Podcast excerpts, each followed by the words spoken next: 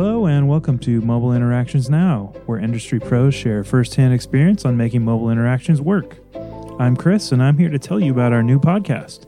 I have my co host Jean Shen, Director of Strategic Marketing at tyntec, here to help me do that.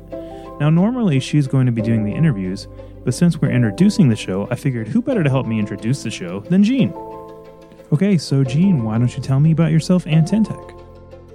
Well, as you said, I uh, work as a director of strategic marketing at tyntec, and the part of my role, I work with industry ecosystem partners to basically simplify how businesses can use mobile communications um, to interact with people.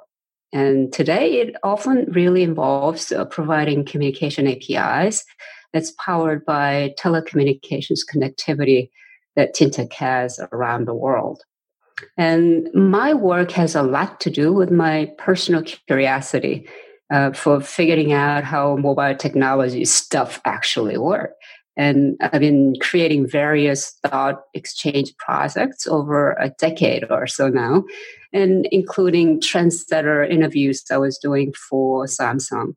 And this show mobile interactions now is where I get to actually invite people who are open to sharing what they are learning from using new technologies to solve their business problems.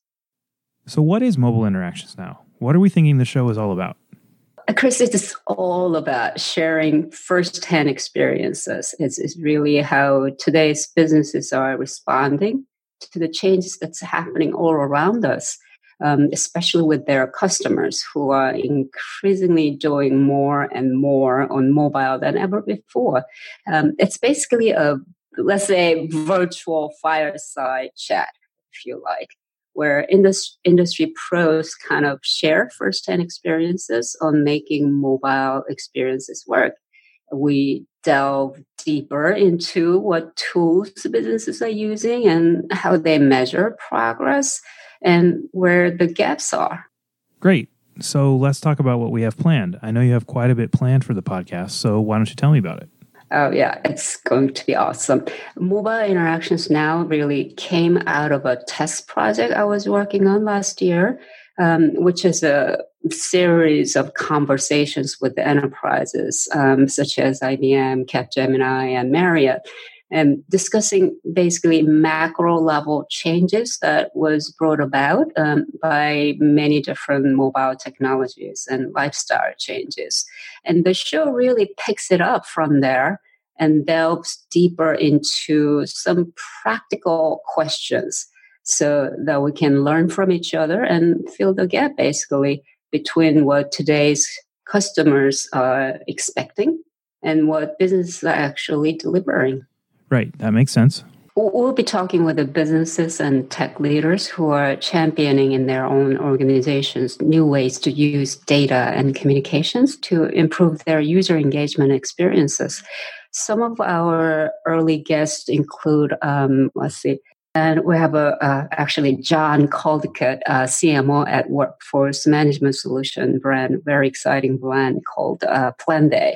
Planday started out in a nightclub in Copenhagen around about 12 years ago with a couple of guys that were standing at the bar with sort of hundreds of customers looking at each other, wondering where everybody else was that was supposed to be serving those customers.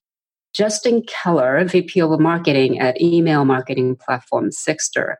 I think people are getting really burned out on traditional mass email marketing. There's just so much going in into your inbox at any given point that it makes it hard to focus on the email communications that are really important.